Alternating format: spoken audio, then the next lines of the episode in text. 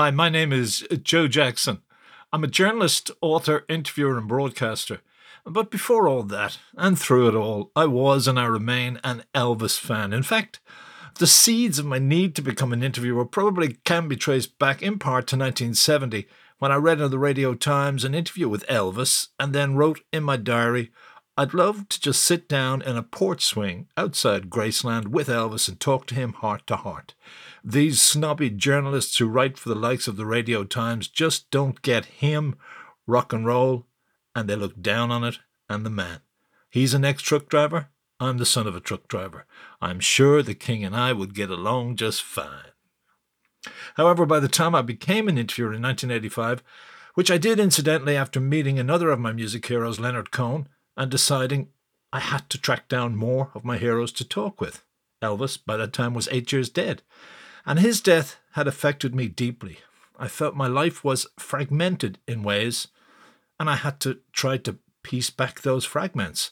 Part of the way I set out to do that was to track down or search out people who either knew or worked with or were close to Elvis in any way.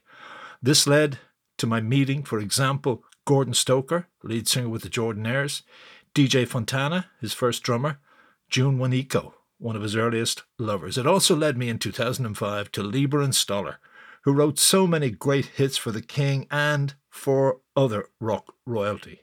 I also regard them both as two of the greatest songwriters in the history of rock and roll, largely because of the socio political or sociological setting they gave so many of their songs. But I was also interested in another dimension that not many people talk about, namely what I lightheartedly describe as the gay dimension to songs like Love Potion Number 9 and Jailhouse Rock. Come on, guys. Number 47 said to number 3, You're the cutest jailbird I ever did see. I sure would be delighted with your company in a male jail. So I asked them about that.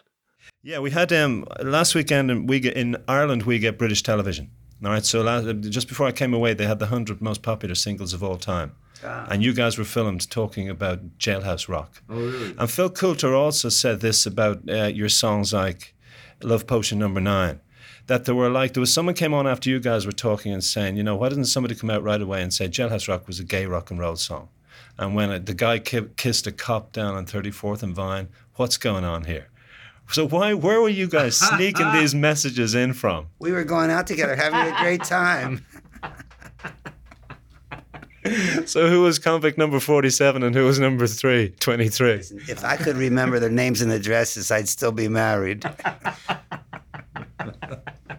okay, but how did you guys sneak those things past these? You know, Phil Coulter said he well, grew I'm up. Really, I'm I'm the culprit because I mean, he, oh, okay, he right, never okay. had anything to do with that trash. He just, in fact, he'd hear it, and he'd he'd make a face, and I'd say, "I don't don't you think it's funny, man?" He'd say, "No, I don't think it's funny." And I say, "Well, I think it's funny." So he says, "So you think it's funny? You think a lot of things." And I said, "Well, you know, I'm I'm the lyric writer, so I guess I have a right to to write it if I want to write it." And he said, "Yeah, you got a right to write it."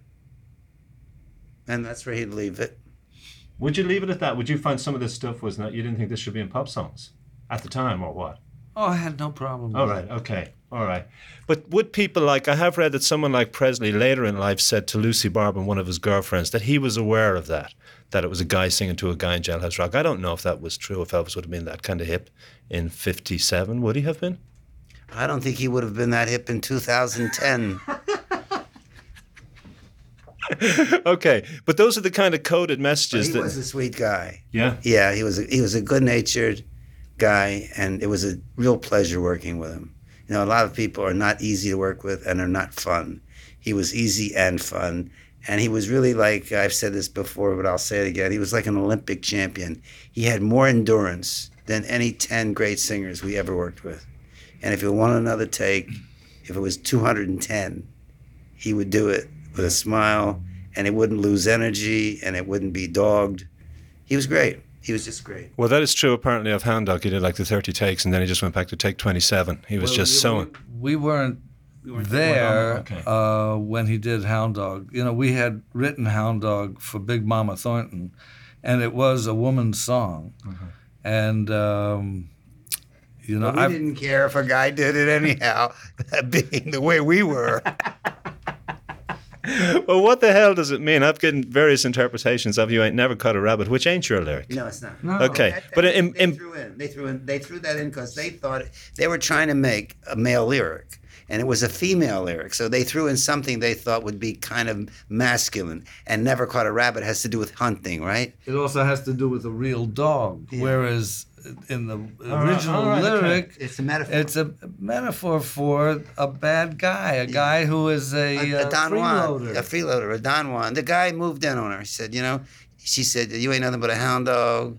Uh, Would snoop around my door. You can wag your tail, but I ain't gonna feed you no more. Okay, well, I've heard one reading of "You Ain't Never Caught a Rabbit" that it's kind of a guy saying to a woman, "You couldn't even get pregnant."